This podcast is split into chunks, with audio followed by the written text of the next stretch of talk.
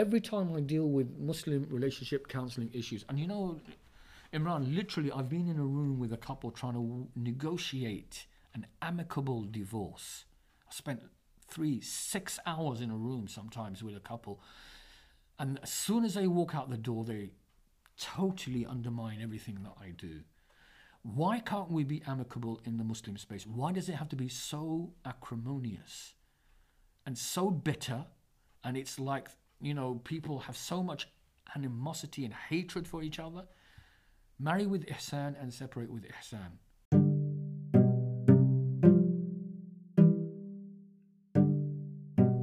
That's Ilyas Karmani. He's a qualified relationship therapist who, for the last 25 years, has been working with the Muslim community, counseling hundreds, if not thousands, of Muslim couples. He's someone with whom people readily share their most private, emotional, intimate, and dark parts of their lives. He's also the man who counseled me and my ex wife during our failed marriage. A few days ago, I had the chance to sit down with Ilyas to hear about his experiences of counselling over the years, the problems he regularly encounters, the solutions he proposes, and what he thinks is at stake if things continue as they are. Ilyas is a straight talker so sit back and listen to the raw and unfiltered thoughts of someone who is at the very front line of the UK's Muslim relationship problems. I might have three new cases a week. Some, uh, obviously, these are issues around marriage and divorce.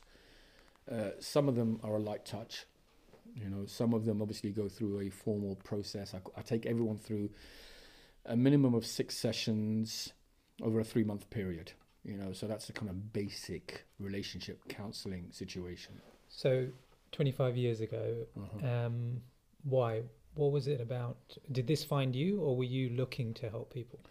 It's it's a bit of both. Obviously, as someone who trained as a psychologist, as is a counselor and a therapist, this is part of our core bread and butter. You know, this is the kind of work we do. So, and I think being in the Muslim space and uh, you know dealing in a, from a, what I call a Muslim-centered perspective, it was just inevitable that I would eventually move on to relationship issues. Because what I'm doing is, if I'm working with individuals on, on a one-to-one basis, let's say it's a female who's suffering from depressive symptoms, who has massive anxiety, is, is deeply unhappy in her life, but then you realize the source of that is her relationship, is the fact that she's in an abusive relationship with her husband, or she essentially married a stranger, or there's a breakdown in the marriage and communication issues. I have to bring the other the party in in order to create a resolution and create a solution so that we can go forward. So then it just evolved because whether I'm working with the male or the female, often, in many cases, the problems are related to relationship issues. And so therefore you have to bring a component of relationship counseling into it. So you know that I've um, I've begun this podcast series in order to, for for many reasons, but one of one of the main reasons was so that we can discuss openly as a community the things which are impacting our relationships. Because Yeah.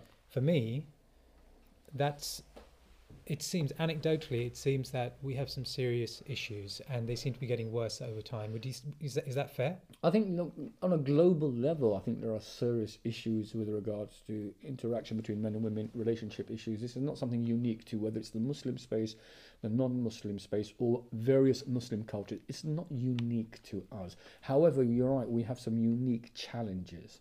One of those particular challenges. Oh, well, I'll, I'll, I'll talk about what I think are the three big challenges. The first is this: that essentially we marry strangers. Hmm. That's that's how I describe it. Mm. Essentially, we marry a complete stranger. No matter how much you've got to know them, no matter how much interaction you've had with them, you haven't lived with them, you haven't really experienced life with them. And everyone always gives their best face when they're in this period of getting to know each other and you're pu- pursuing a, a perspective. You're only going to show your best face. So we essentially marry a stranger. The number two big problem is this. Okay, it's what I call profound incompatibility. alongside marrying a stranger, you actually then realize, guess what? I actually have very little in common with this person. I, that, I, that just that's exactly what I mentioned Uh huh. on my my episode that on the last episode, couples therapy, which was we we got married, we performed the ritual of marriage, huh. but we have no idea what marriage actually was as a concept. And once, you know, the only thing we actually did have in common was being attracted to each other and having the same faith. But once And- real life set And, in, and so let's say let's say if you were in the non-Muslim space and you had it, you'd you'd meet someone, there would be an attraction, you get to know each other, you might go on a couple of dates, you might have some physical interaction with each other, even perhaps intimacy, and then you realize, guess what? Nah, this isn't for me, and then you move on. That's how it generally operates. Yeah. Yeah.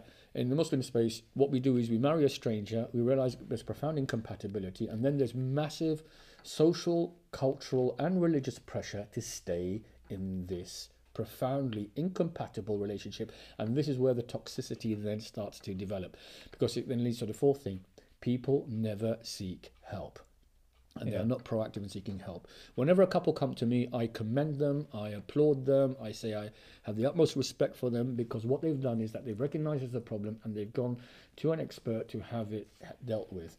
And they put their pride aside and they put their personal baggage and issues aside and they say, look, in the spirit of honesty and openness, we want to try to diagnose what the problem is and move forward. I commend that.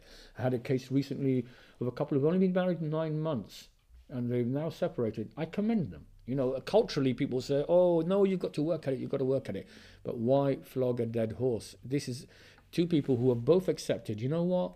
We made mistakes we realized actually there was a physical attraction, but there was actually profound incompatibility in our worldview, in our lifestyle, in our personality. And actually, that's something what I do call pre marriage diagnostics, because we have to do this in the Muslim space. In the non Muslim space, people just kind of learn this over a period of time. So I have some like five psychometric and social and personality tests that I can do on an individual to actually develop an index of compatibility between the two, and all the fault also to project what I call the fault lines in their relationship will be. And however, couples don't take me up on it. Imran, do you know why couples don't take me up? They want to live in profound denial. They just want the world to be rosy, and they don't want me to apply my psychometric tests to actually find out whether they're compatible or not. I'll give you a basic example. One of them is a personality test. I also use kind of bio Myers Briggs and various personal inventories like that to identify what kind of a personality type or what kind of leadership skills or things like that, communication skills they have. Strengths and weaknesses. I look at life vision and I look at communication and decision making. Yeah, these are the kind of five tests that I do. And you know, based on these tests, you know, I come up with a rating. Look, you guys, your person personalities are complete opposites. You're going to clash on X, Y, and Z. And you're going to clash on. Now, the, the benefit of the test is that you can actually be there can be a margin of of difference and almost opposing difference, but you can learn if you know about it, then you can deal with it proactively. The problem occurs, yeah, when people are massively in denial. Uh, you know, again, another test is the stress, strengths and weaknesses. People will always play to their strengths and say, oh, "I'm this, I'm this, I'm the best thing, best thing since sliced bread." Then, when it comes to the weaknesses list, they won't put anything down, or they're either insecure.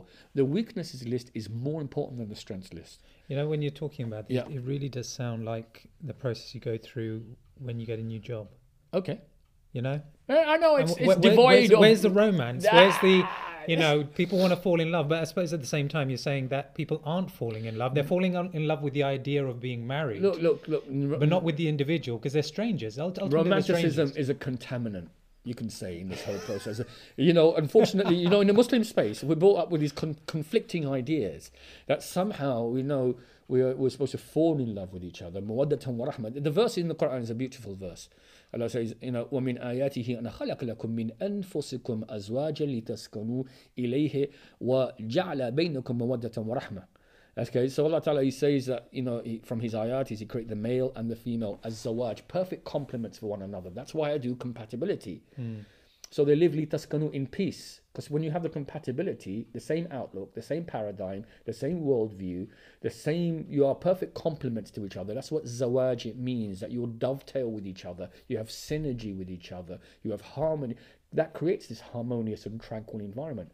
And from that, mawaddatan wa rahma comes love and mercy. Alhamdulillah, it's a beautiful description of a process. So, yes, love does occur in Muslim marriages, but it's going to be more likely to be nurtured compatibility and Mm. peace and respect and these qualities are there. I, I would say the decision in the Muslim space is 80% head, 20% heart.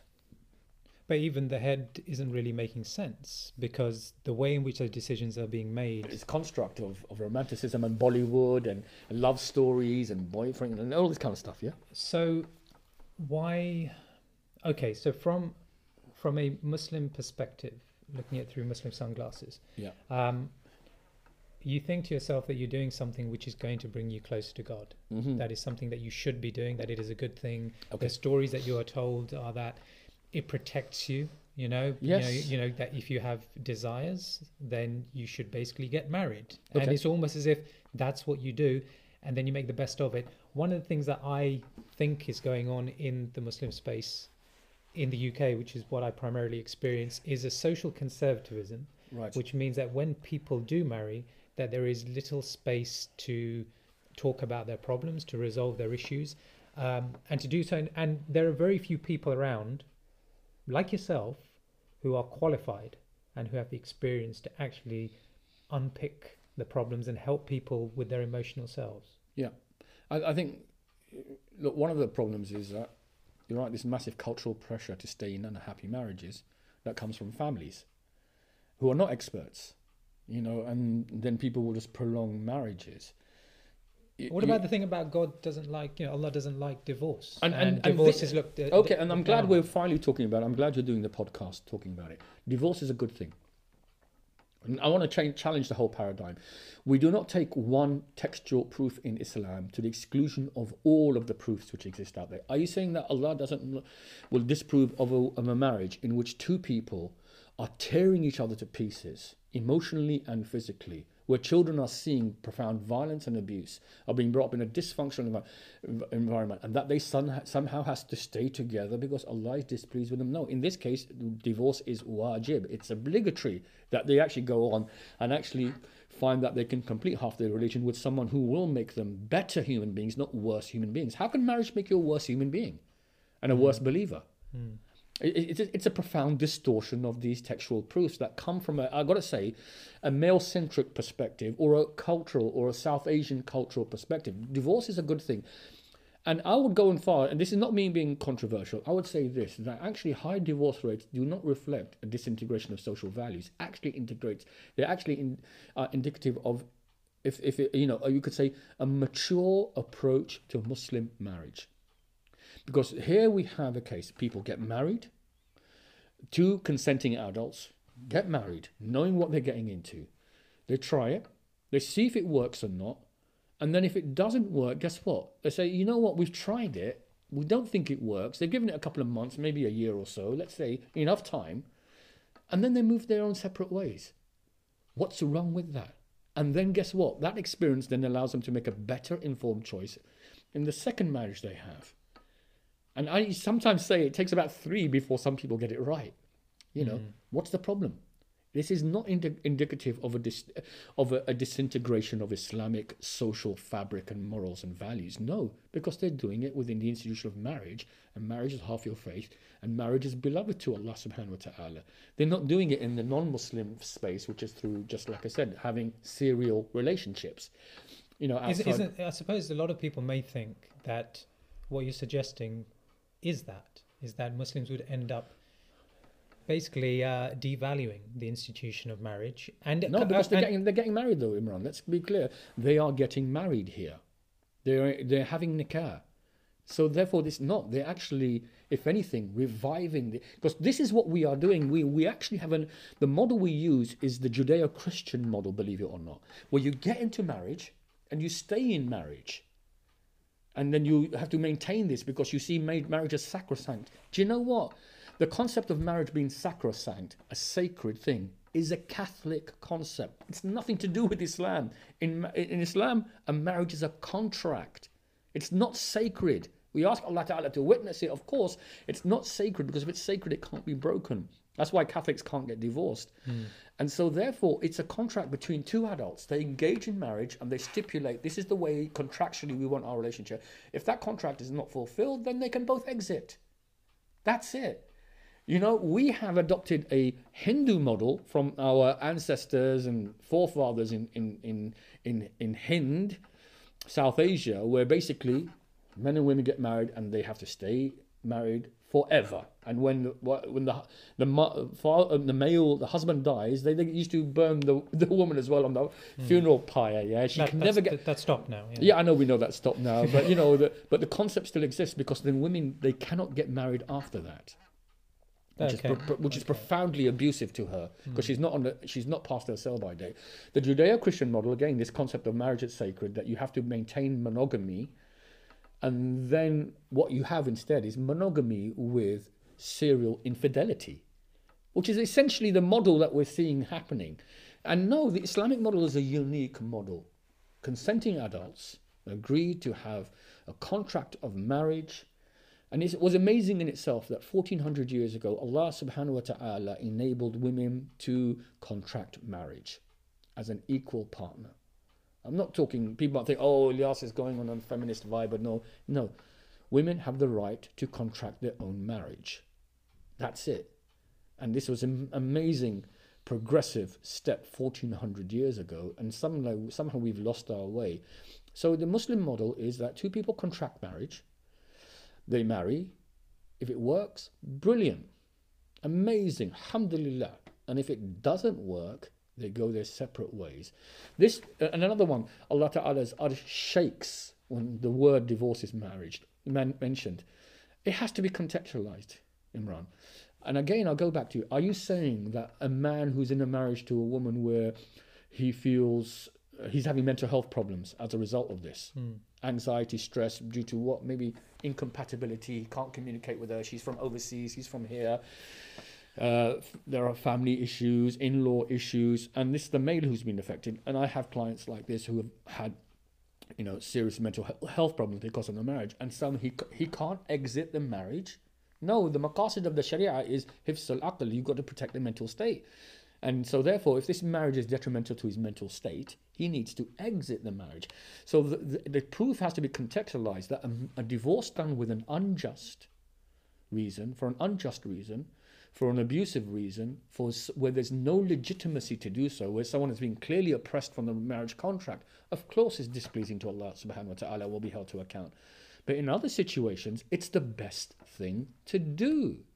Because we have two people in a profoundly toxic, abusive, incompatible relationship. Now, look, uh, Imran, I don't want you to think that as a relationship counselor, I'm the person who nails the coffin. Yeah, I'm not saying that because when I work with a couple, I say we're working on this to exhaust every possibility of seeing how we can make this relationship work. And then when we've exhausted possibilities and we're still at the point where you guys are, uh, your relationship is irreconcilable, then of course we have that nuclear option. We have the option of, of divorce. Up until that point, of course, we do mediation, we do counseling, we do interpersonal work. And, you know, obviously, I've developed a whole range of techniques to help people, you know, build the three foundations of positive relationships communication, trust, and respect. Now, what I mean by communication isn't just speaking, I'm talking about listening, understanding, being emotionally empathetic for one another, understanding nonverbal communication, having the same, because com- from communication comes everything else in terms of decision making, in terms of that builds the trust and the connection between two people. And that creates the mutual respect in a relationship. You know, so I work on these things with couples and I and I try to do it so that they can exhaust every possibility before they go to the final option. So, looking at it from a personal perspective, um, are you finding that the people who who are approaching you tend to be from the second generation of immigrants?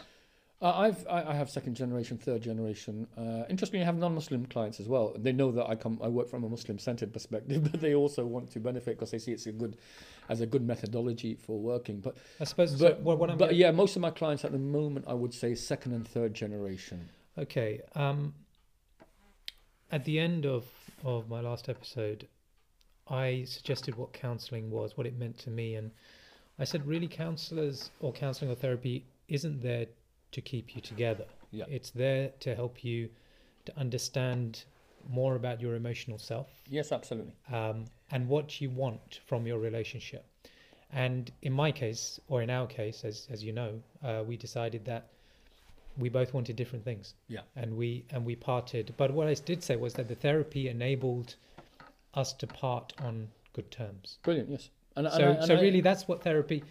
That's what therapy is about. But just Absolutely. just this thing about the second gen. What's what's the issue here? I mean, what are the what are the problems that this generation is is feeling? This uh, these these children of immigrants. You know why why do they seem in disarray when it comes to their Okay, relationships? I, I, I, I, okay. The second generation phenomena is this.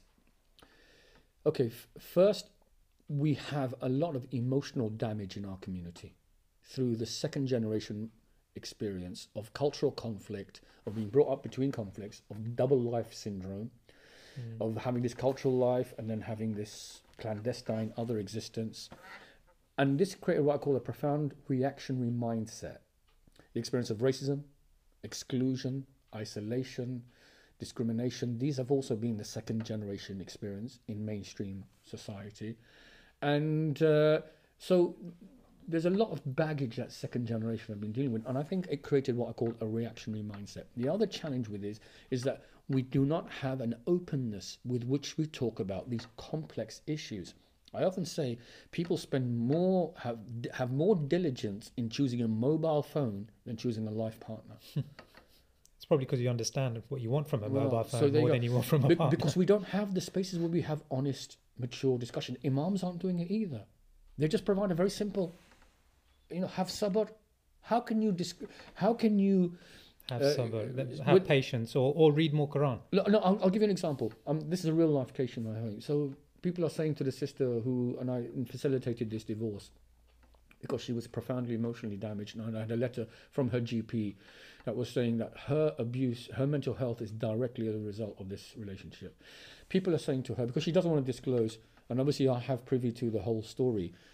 Uh, and and the evidence as well. They're saying, "Oh, sister, why didn't you work at it? Oh, sabr kar, sabr karo, oh, fear Allah, or maybe it was your fault. You've done something wrong clearly to displease your husband, because we tend to be more, like I said, problematizing of the women. What they don't know is that the husband is a paedophile who abused a 12-year-old girl, and so you expect now this Muslim woman, your sister, your daughter, to live with a man who abused a child, to have that mental imprint, to be intimate with this man as well, to cook. You expect this man who is being charged with the sexual abuse of a 12 year old to, you know, and she is a, have sabr with it. Come on, this is the whole point of why our, our, our community is profoundly in denial. We have massive challenges. We need to rise to these challenges with a maturity and an openness and creating stronger kind of frameworks for supporting people in marriage. So I'm a big advocate of young people getting married as early as possible within the law in this country. Absolutely. And I say, look, provide them wraparound counseling and mentoring support hmm. so that it helps. And because deal with issues proactively before they become more developed, nip it in the bud. And we need to change the paradigm that, you know, that this thing, again, another distorted text, that Allah Ta'ala put hijab, a cover on the relationship between a man and woman, so called, therefore they cannot disclose the matters of privacy between a husband and a wife. That refers to in the general sense. It doesn't refer to in the sense of going to a qualified and trained practitioner to help you deal with problems within your relationship. It doesn't refer to that. Okay, so that's what I want to have the wraparound support, to have the counseling support, to have the uh, you know space where they can come. Look, we're having these problems. Can you help us? And then we are able to deal with it. That's how you develop strong institutions of, of marriage. That's how you protect the institution of marriage. So you'd agree that, I mean, especially with, with, with young people, but generally, if you are getting together with somebody, there needs to be a certain degree of uh, research and qualification beforehand about those various points that you mentioned, and also I- I actually, I- I- actually yeah. throughout throughout the marriage. See, this is the other thing that I've concluded anyway. Yeah. Um, that you actually need good quality advice, call that counseling, call that whatever, throughout your relationship. You need that third party to bounce ideas off. Totally. Somebody that you both respect and can. And we look at other cultures and we think in this country, we believe that counseling and therapy is something you only do as a last chance saloon. It's when things are really bad, Yeah. you bring somebody else in. Right. And that's just not Muslims. That's generally the idea. Nobody really admits to being counseled as a, as a couple because it signals you're in real problems. Yeah. Whereas go over to the States and everyone's got their own therapist, but it's different because it's seen as a way of just progressing in life and Yeah. learning from somebody who's a professional. Absolutely. No, no. You should have mentoring, stroke counseling. Absolutely. You know, are you saying that an individual or a couple can't benefit from someone who has 25 years of experience of relationship counseling? Of course. But again, the, the part of the problem is this in, in our whole Muslim space, it's a reactive space. We only deal with stuff when problems occur. So we're also in profound denial that, you know, there is a problem, you know, and and then we have these really distorted cultural values that interplay. We have interference from grandparents and parents. You know, we have interference from from all these other kind of elements of society. Uh, so you're right. It's it's it's really difficult. I find to actually, uh, you know, my work is just scratching. I, I call it the tip of the tip of the iceberg. That's what I'm dealing with. The, the scale of issues in our community are massive in terms of what I call the emotional well-being and the mental health challenge in our community. It's a massive issue, and uh, uh, and, and unfortunately, we're not not dealing with it. And now I'm increasingly now uh, I'm involved with a mufti. We are giving khullas now. I, I give the and a khulla is where obviously the female seeks a divorce through an Islamic judge, an Islamic authority, Sharia authority. And I'm increasingly doing this now because we find there are so many women in our community who are living in these profoundly abusive and toxic situations, and nobody is coming to assist them, and they're dropping out of the religion. And that's why this is so important as well, because look, marriage is half of your faith, according to the hadith of the Prophet. And when this vital area of us as humans who are social beings is not being fulfilled, it means that we will not hold on to our religion. And that we will then end up and following, you know, dropping out and- flipping, you know, from Islam because we just become, like I said, profoundly again reactive, fire pan i- from the frying pan in, into the into the fire. So yeah, we have these real challenges. I think we need to wake up and start to realize that let's take a much more informed, mature, op- open approach to this, and let's talk to experts. Let's go to people who have experience and wisdom. Let's let's let's, let's you know build on this. Well, there, there is there is a slight problem, um, Yeah. not in, with the suggestion, but with its implementation. So Mhm.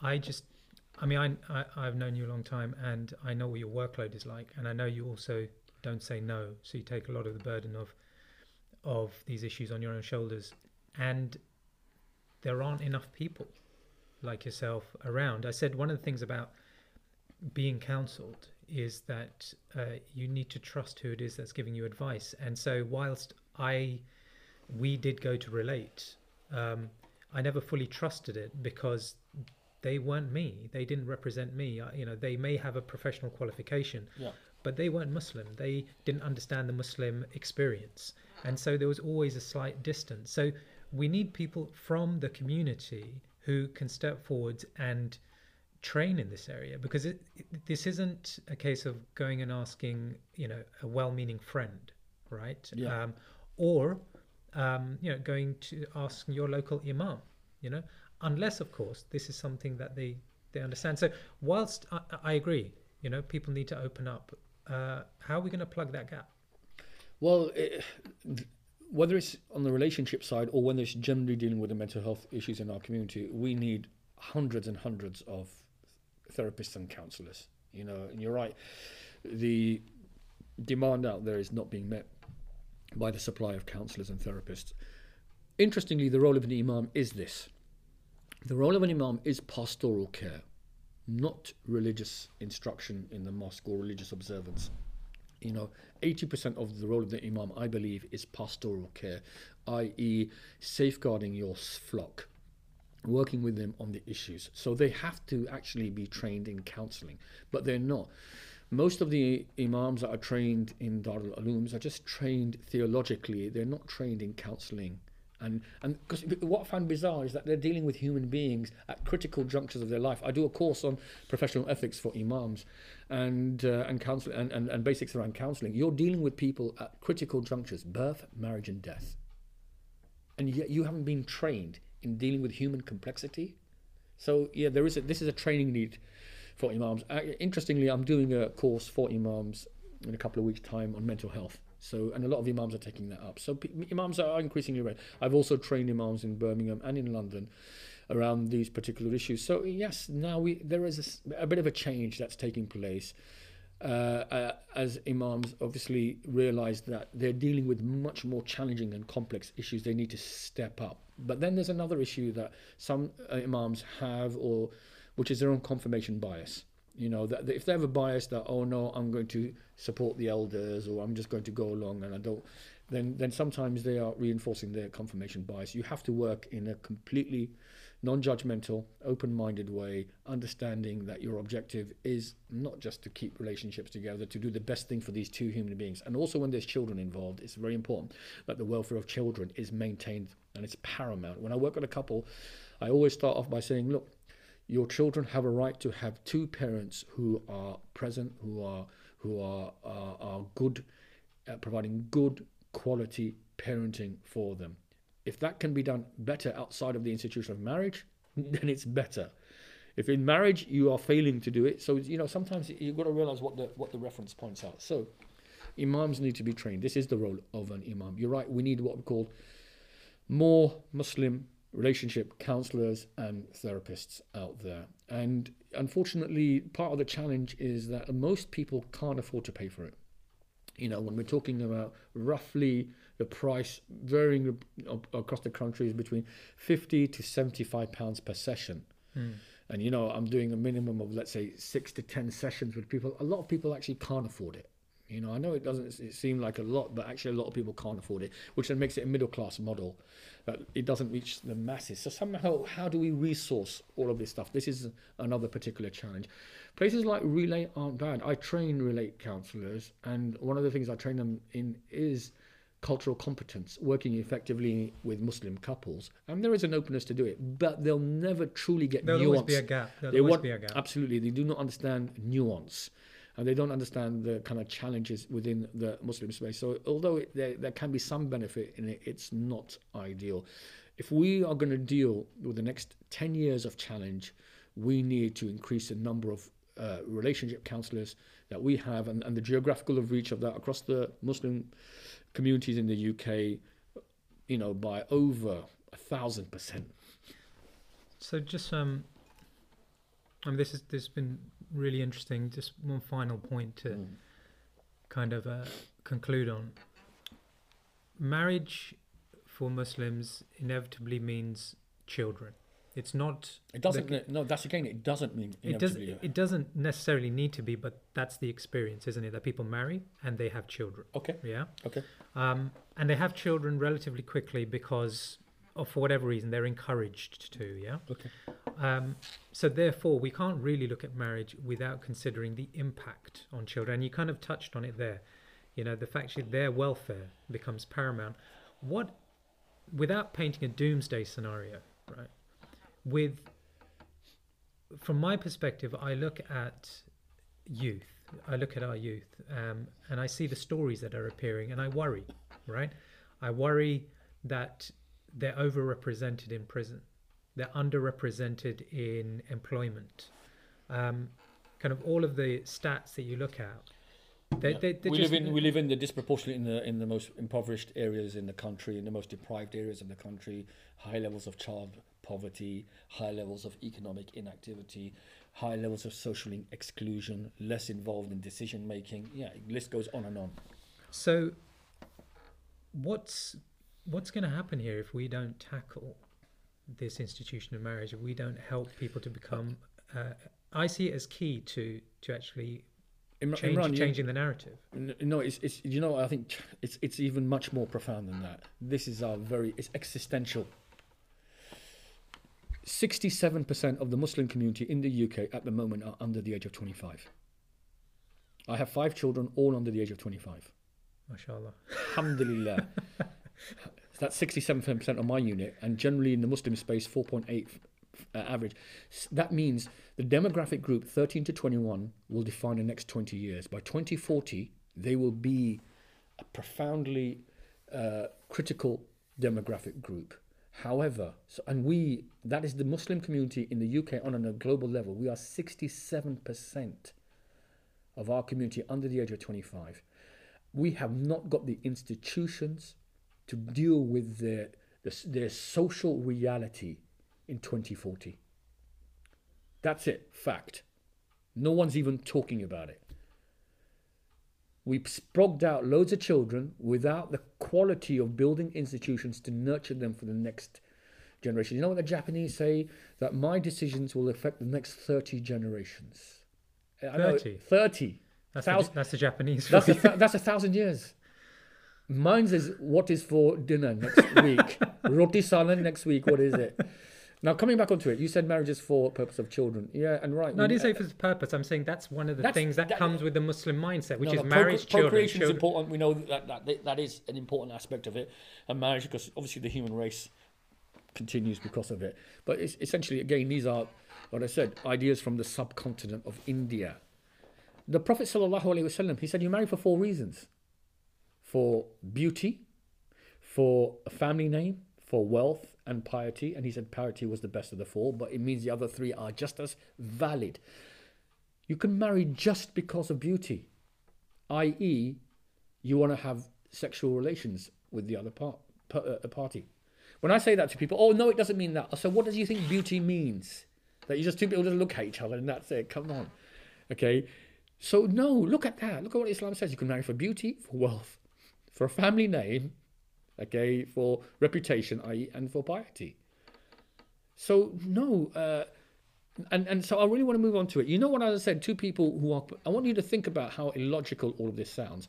Two people who are strangers marry, who are fundamentally incompatible with one another, who have brought their own baggage that they haven't unloaded yet, and then they bring another human being into the world, who they're supposed to nurture and develop. It doesn't make sense. How many? That reminds me of something. How many times has a couple said to you who are, who are in, who are in trouble? They were thinking about having another child because they think that might help. And you know what? How st- and and people tell them this stuff, and it is the stupidest idea in the world. Look, let me tell you the classic scenario I deal with: two people marry, incompatible, don't get on. First child comes along, so we go through the honeymoon period, all of the excitement, and they realize, you know what? We don't actually like each other. But then the first child comes along, and then the euphoria of the first child, the excitement of the first child keeps them together. da, da, Then it wears off, and the second child comes along.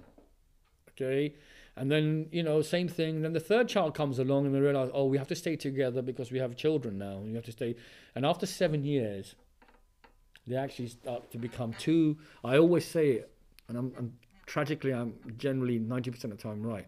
Two normal people start to tear pieces out of each other because basically, you know, They're stuck. they they are They don't want to uh, be, you know, and, and and they are start and they start to become, and, and and then infidelity takes place, porn addiction takes place. That you know, I did. I did say don't paint a doomsday scenario. no, no, so- no. So, so look, there, there, but there's a way out. There's a very simple way out, and that's this: in two two mature adults marry, they say, look, we're not going to have kids until we realize that our relationship is absolutely rock solid, because we do not think we should bring another human being into this world, unless, you know, we can both be really the best provide the best possible parenting for that child. So that's what they do. So i say a minimum of one year to two years before even thinking of having children. And in that you know enjoy yourself. Have fun as a couple get to know each other etc etc you know and not immediately have to deal with this. And whenever i say this to a couple they say oh how do we not have children? And that reflects how retrograde our muslim space is because people don't even know that they're allowed to use contraception i think Well, they, a- they believe that they're not allowed. well, this is it. Someone's told them clearly they're not allowed to because it's a non-Muslim plot to stop Muslims from having kids. And uh, you know, and literally, I have families where men have gone and sprogged kids here, there, and everywhere, and they're not fulfilling responsibilities for all of them. And then we find as young people who have profound uh, problems, and you know, as we spoke about criminal justice and etc. etc. So, you know, no, take the mature approach wait till your relationship is rock solid, then decide to have children. Children do not pull two people together. You know, they actually If anything, they add their own stresses. they they can and, and and people stay together just because of the children. And again, look, you don't have to. The companions of the Prophet sallallahu alaihi wasallam, married and divorced, they looked after each other's kids. They brought in each other. People maintained parenting responsibilities. You know what? They are supposed to be a model community for us, and so it worked for them. So it can work for us. And I want to say this. You know, look, every time I deal with Muslim relationship counseling issues, and you know, Imran, literally, I've been in a room with a couple trying to negotiate an amicable divorce. I spent three, six hours in a room sometimes with a couple. And as soon as they walk out the door, they totally undermine everything that I do. Why can't we be amicable in the Muslim space? Why does it have to be so acrimonious and so bitter? And it's like, you know, people have so much animosity and hatred for each other. Marry with ihsan and separate with ihsan, with goodness. You know, this is a man. You know, you two people were married to each other. You had time. You you know, you you were you were companions for each other. How does love turn to so much hate and bitterness? And it comes down to families and in-law issues. We haven't even started. Money? money. But you know, I just think it's part of the. It, it, it's so antithetical to our values of forgiveness, of being magnanimous, of being humble, of of wishing the best for others. That suddenly, the person who was your zawaj then becomes your absolute enemy. It's just, it, it, uh, you know, it, it's profoundly kind of, uh, uh, it's a profound statement of what our Muslim community is like that we do divorce so badly, so badly, hmm. and we're so acrimonious about it. And just on this point of children, you know, I talked about doing psychological testing to find out whether two people are compatible. Why are we entitled to bring up children? Who gave us the entitlement that somehow I am allowed to bring another human being in this world and then nurture and construct this human being when my own constructor, I'm already messed up myself. And then suddenly I want to bring another human being and mess that human being up. No, if you're serious about being a parent, then tell you what, come on my parenting program and let me do your psychological assessment of whether you're fit to be a parent. No one's going to do that. You know why? Because most people will fail. I'm not saying people shouldn't have kids here. I'm just saying that if you come to a Am I Fit to Be a Parent program, I run the Caring Dads program in, in London, which is for Muslim fathers who have been abusive to their children, and we put them on a 12 week program to then tell them that they're fit to be parents again. I commend those men. They've been violent and they've accepted their violence and they go on a 12 week program to to overcome their violence and uh, in the discussions we have in that 12 week program with these with these muslim dads they have honest disclosure honest disclosure and that's why there, there will there will be some improvement in their parenting so come on a parenting program and let me do your parenting assessment it doesn't mean that you're not fit to be a parent it says that these are your weaknesses these are your challenges these are the problems that you'll have and this is how you can overcome it Okay, th- there, there, I'm guessing there are quite a few people who are not going to be able to make it to your parenting program, right? So, what's what is the advice to people who are either thinking about getting married Yeah. or are married and are unhappy in that marriage or are considering divorce? What, what, what Okay. what's what's the first step? Okay, right. Couples getting married. Step number one compatibility, compatibility, compatibility. You know, make sure this is a person you know well. You know, within the Muslim etiquette, you know this person well enough that there has been disclosure and honesty. You have third party references uh, for this person as well, which will again provide a robust analysis. You, you, you look at multiple levels personality, practicality, physicality, spirituality, life values, outlook, politics, you know, skill set, decision making. Look at them and their families as well, because you're they're a product of their family's construction. You know, so compatibility is my number one criterion. Make sure the person that you are getting married to, you know as much as possible. In a, do you know what? I'm shocked today that I talk to couples, you know, third generation. Hmm. You know, some of these people are highly intelligent in their own professions and fields. I said, How long did you get to know the person? Oh, we had one meeting. What? You had one meeting to choose a life partner. And now you're tearing your hair out because your whole life is completely toxic because you're married to someone who you don't like and don't want to be with, yeah, and you can't exit that marriage because of your family telling you you had a 30, 40,000 pound wedding and you've got to stay in it. Come on, man. You know, this is just this, this makes a mockery. One meeting. Okay. So, You know, so and then the bizarre thing is, yeah, sometimes it works. Because even with the best formula that I have and the most science I can apply, it's an art, not a science. It works sometimes because, alhamdulillah, you know, it's with Allah Ta'ala. And so ultimately, there has to be a bit of trust in Allah because you can't com- control all of the variables here.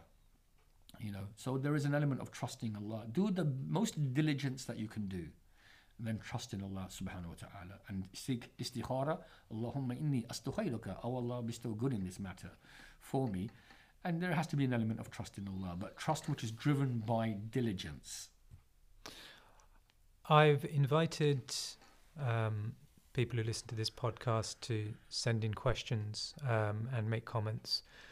Um, I'm I'm kind of reticent to offer those answers because obviously I have one particular experience and I don't want people walking away. You know, I'm sure there are things that I can say which people can apply, which which is all well and good, but I'd rather they they hear from somebody like you. So are you are you happy to to I- answer I- questions? I think it's so important we provide the space to have that conversation. Yes, absolutely, and that discussion. Thanks for taking part, man. Thank you.